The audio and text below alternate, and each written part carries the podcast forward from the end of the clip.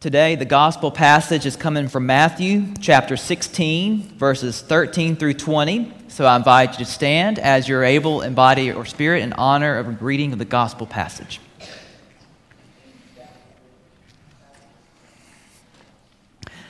Now, when Jesus came into the district of Caesarea Philippi, he asked his disciples, Who do people say that the Son of Man is? And they say, Some say John the Baptist, but others say Elijah and still others Jeremiah or one of the prophets. And he said to them, But who do you say that I am? And Simon Peter answered, You are the Messiah, the Son of the living God. And Jesus answered him, Blessed are you, Simon, son of Jonah, for flesh and blood has not revealed this to you, but my Father in heaven. And I tell you, you are Peter, and on this rock I will build my church, and the gates of Hades will not prevail against it. I will give you the keys of the kingdom of heaven, and whatever you bind on earth will be bound in heaven, and whatever you loose on earth will be loosed in heaven. And then he sternly ordered his disciples not to tell anyone that he was the Messiah. This is the word of God for the people of God. Thanks be to God. You may be seated.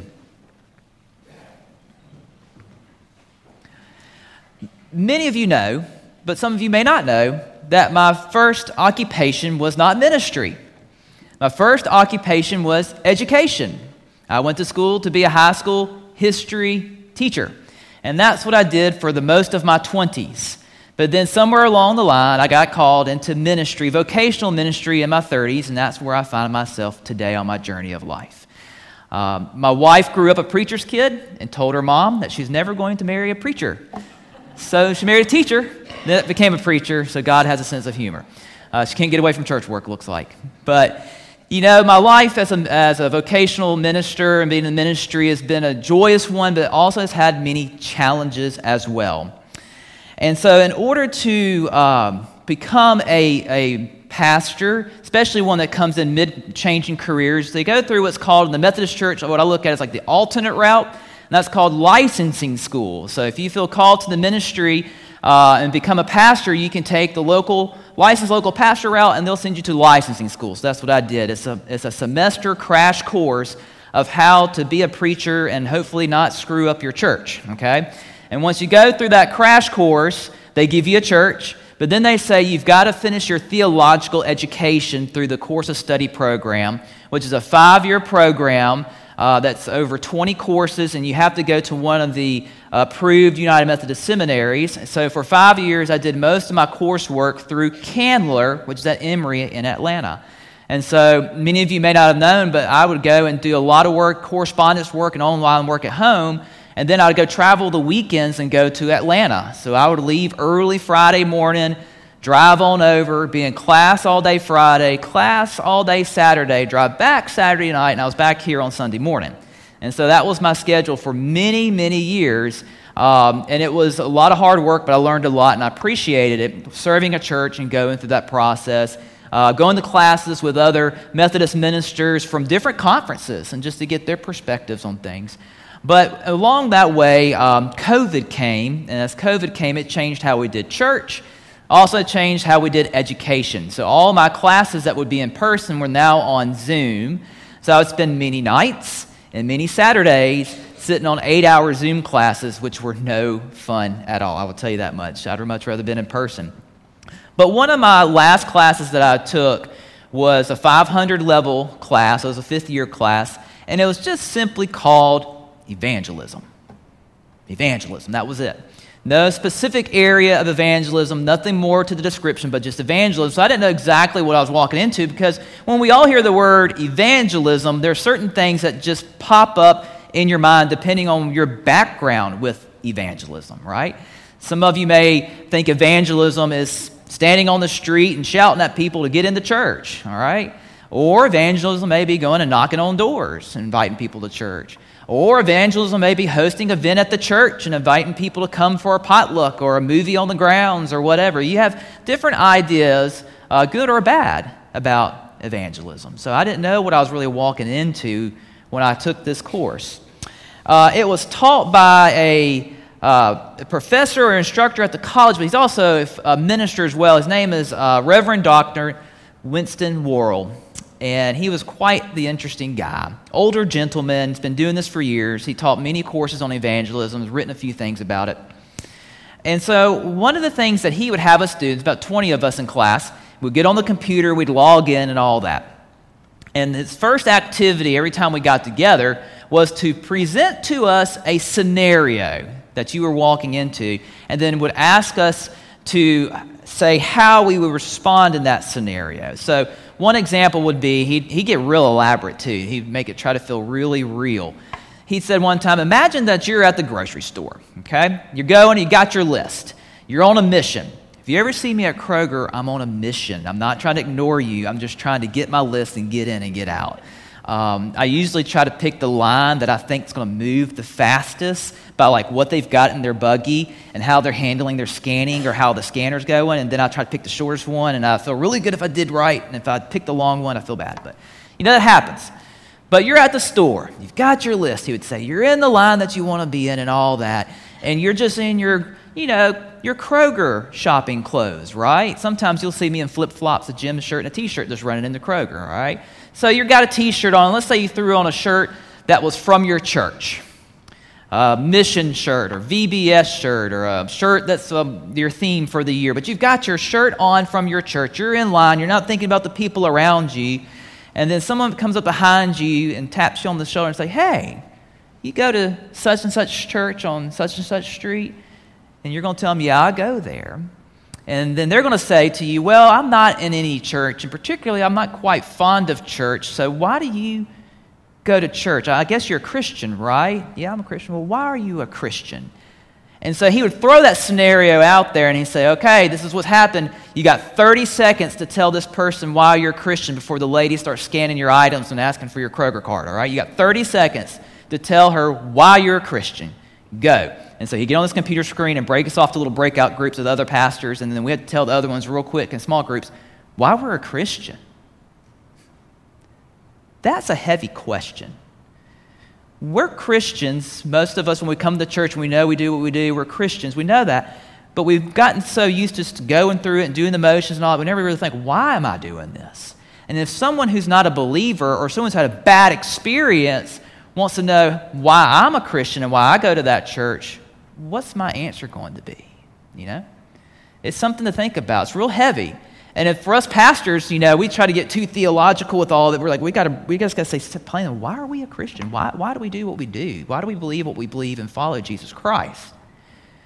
And so today, when I see this scene here of Jesus with his disciples, I think of the moment too of like, hey, what if someone says to you, well, who is Jesus? You go to church, you're a Christian, but can you tell me who is Jesus? And if you go to the streets now and ask just random strangers who Jesus is, you'll probably get an array of answers, right? From the believers saying that he was the lamb, the sacrifice that was sent down to die for our sins, so we didn't have to pay the price. You'll have some say he was half God, half uh, human. You'll have some say, well, he's just a historical figure with good teachings, but I don't believe anything more than just that. And you'll say, have some say he doesn't exist at all. You'll get an array of answers when you go to the streets, and say, who is Jesus? And so, here in the Gospel of Matthew, the whole month of August, we've been journeying through the Gospel of Matthew. You know, we started out hearing about the feeding of the 5,000. Then the next Sunday, we saw Jesus walk on water. Last week, we heard about Jesus healing the Canaanite uh, woman's daughter. Now we're having Jesus just it seems like a normal scene traveling through Caesarea Philippi, and he just stops his disciples and says, Who do people say the Son of Man is? Like, hey, wait, a minute, who do people say the Son of Man is? And it's interesting he used the word Son of Man. Some translations will translate to the human one. The human one. Who do people say the human one is? That's important because he's asking his disciples, who do people say that Jesus the human is? He's half human, half divine. But he's saying, what's the general public? What's the word out there on saying Jesus the human one? Who do they say I am? Okay? Now, their responses are quite interesting. Their responses are saying, well, some say John the Baptist, others say Elijah, still others Jeremiah, maybe one of the other prophets. But he's asking them, okay, great. That's who they say who the human Jesus is that they know out there. But what do you say? Who do you say I am to his followers. And remember, his followers have been with him in the feeding of the 5,000, walking on water, healing the woman's daughter. Before this, Jesus had another mass feeding. If you read scriptures before this, he feeds the 4,000, okay? There's two feeding stories in the Gospels, and they are directed towards different groups of individuals to uh, clearly proclaim a message here. When he fed the 5,000, that was clearly people who knew of Jesus, probably followed Jesus, probably had a Jewish background. But the 4,000 that we kind of skipped over here, but the feeding of the 4,000 was strictly Gentiles. Okay? Those that did not grow up Jewish, but yet Jesus came and fed them to show his disciples that he's come for the whole entire world. Not just the Jewish people, but for the whole entire world. So they've seen all these miracles. They've heard a lot of the preachings, okay? But yet he said, okay, what do the people say who I am? Now, what do you say who I am? Who is Jesus? Who am I? Who is Jesus. Well, here we go. We have Simon Peter. He's the one that is quoted speaking of. Matthew highlights Simon a lot, Simon Peter, for many reasons, but it's because he probably represents a lot of us. He represents probably the, the, the things we're thinking and want to say, or probably would have said if we were there with Jesus. Okay? So he was the first one to speak up. And he says, You are the Messiah the Son of the living God. He didn't say just the Son of Man, you're the Son of the living God, the Messiah.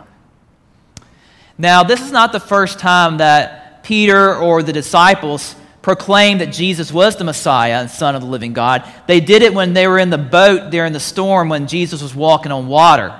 And when he calmed the seas and rescued Peter, they worshiped him. But in that moment, they have just seen a lot of miracles and they're probably scared. And so that was probably just a celebratory moment of like, yay, we're safe. You are the Messiah. You saved us. You're the Son of God. But now they're just walking around in this scene, going through a town. And Jesus is like, okay, there's nothing that's really big happening. Let me quiz them again. Let me see if they really are getting this, if they're beginning to see who I am, who I really am, not just as the world sees me, but as those who have been following me see me. And so, yes, and Peter said, You are the Son of the living God. You are the Messiah. And so Jesus responds, Blessed are you, Simon, son of Jonah, for flesh and blood has not revealed this to you, but my Father in heaven. This is not just something that Peter could have gotten on his own. It had been revealed to him and the disciples as a gift from God. When we see these things that Jesus does, when we feel and experience Jesus as becoming a gift from God, we couldn't do it on our own, but with the help of our Creator. And so there he says, Yes, you are blessed because you have not been revealed this through your own doings, but through our heavenly Father. And so he says, I tell you, you are Peter. See, name changes in Scripture. When he goes from Simon to Peter, which means rock, something's just transformed in that individual. There's a, there's a pivot and change in this story now. Jesus is telling him, You're getting this. You're starting to get this. Now, he doesn't have it 100% because if you read later on, Peter does something that frustrates Jesus and he says, Get behind me, Satan, which means the opposer. So Peter messes up again down the road, but he's still starting to get it. But the name change symbolizes a change within someone. Something's changing in the story, something's changing that individual, and to be known for that, it's going to be known as the rock. And that's what Jesus says. And this rock, I will build my church. I will build my church. Now, there's some different thoughts out there within the, the Christian theology world of, of this phrase, this saying, of what it means that you're going to be Peter and you're going to be called rock and you're going to be the rock on which I build my church. Our Catholic friends believe that now the church will be built literally upon Peter and that every leader of the church comes from Peter. So the popes like to trace their lineage all the way from current pope to Peter, and they take a translation of that. A lot of Protestants have a different viewpoint on what Jesus is saying here. He says, Yes, Peter, you got it right. Your faith and testimony in me is what I will build my church on. That will be the rock. Your faith in me and your testimony is the rock on which I will build my church on. And then for everybody else that proclaims my name will be connected in this moment to me and what I have done, and I will build my church upon their faith and their testimony Faith and testimony would be the rock upon which the church would be built. The faith and testimony of the faithful. It started with Peter, but it continues through every Christian, not just a pope, but every Christian that proclaims the name that Jesus is Messiah. He's the Son of the living God. And not only proclaims it, but lives it out in a way for the world to see. See, it's good to know the geography of, of this place that they're in. Because in this town, when Jesus is talking to his disciples and having this dialogue, church tradition says he is standing in front of a cave in this community that is actually called the gates of Hades. And it's still there today. You can point and look at it. So many tr- people believe, and tradition states, he is saying this in front of this cave that's known as the gate of Hades, because then he says, after I'll build my church, and then the gates of Hades, which is standing behind me, this dark cave that reeks of sulfur that no one wants to go in, that we believe is the gateway to Hades, not even this will prevail against the church.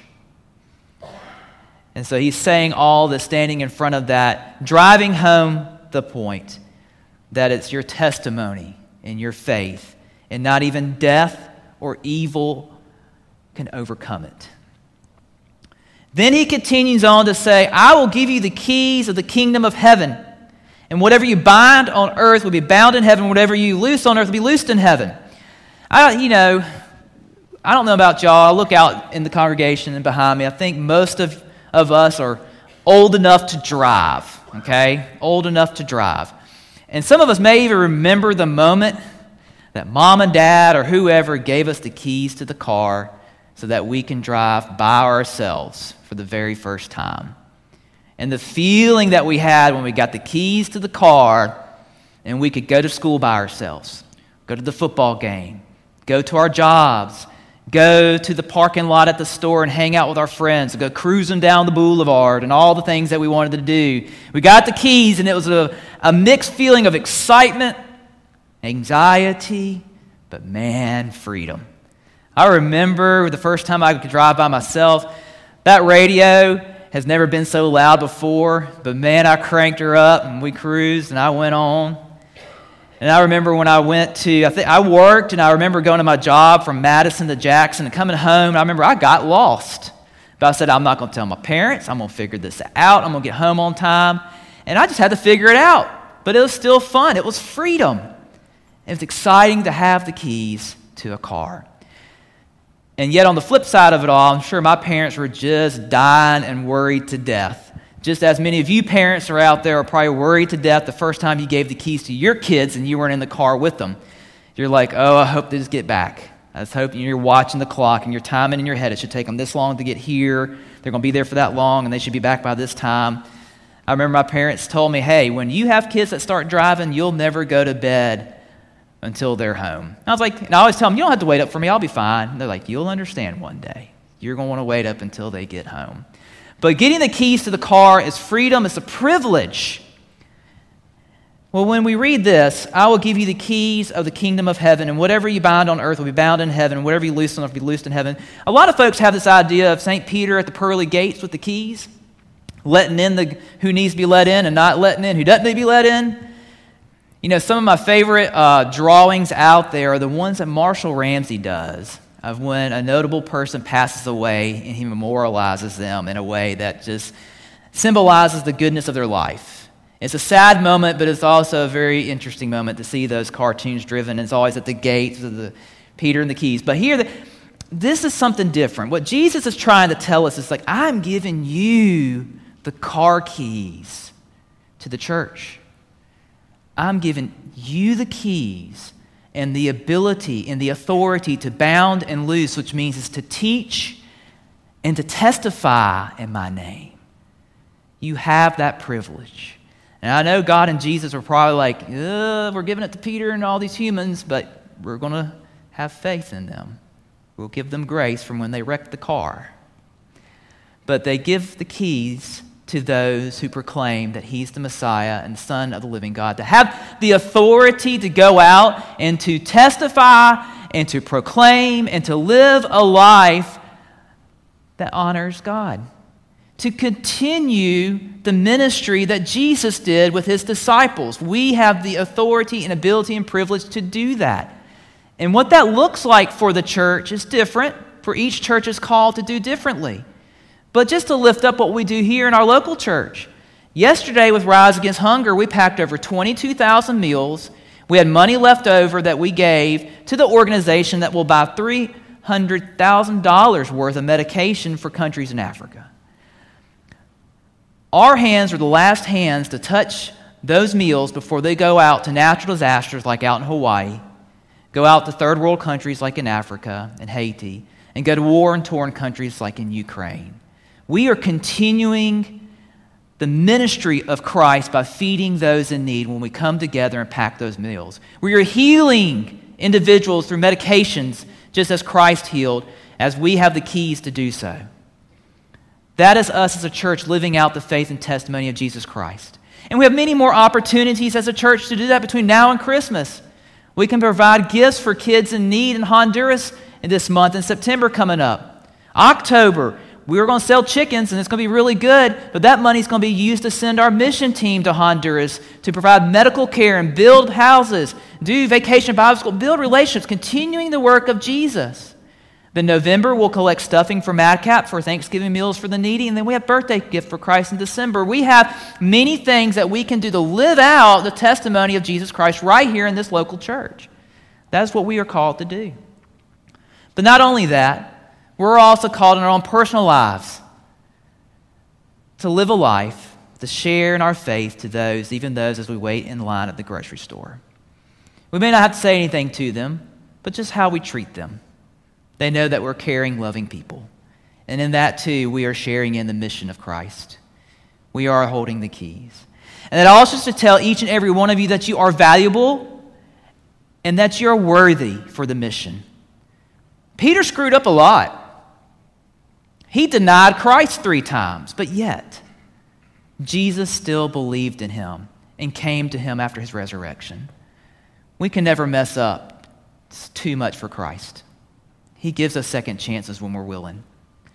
And so I think today's passage should encourage us and motivate us in our own lives and as a local church to find ways to live out our faith, to live out our testimony, because we are worthy and because the world desperately needs to feel the love and grace of Jesus Christ. Let us pray.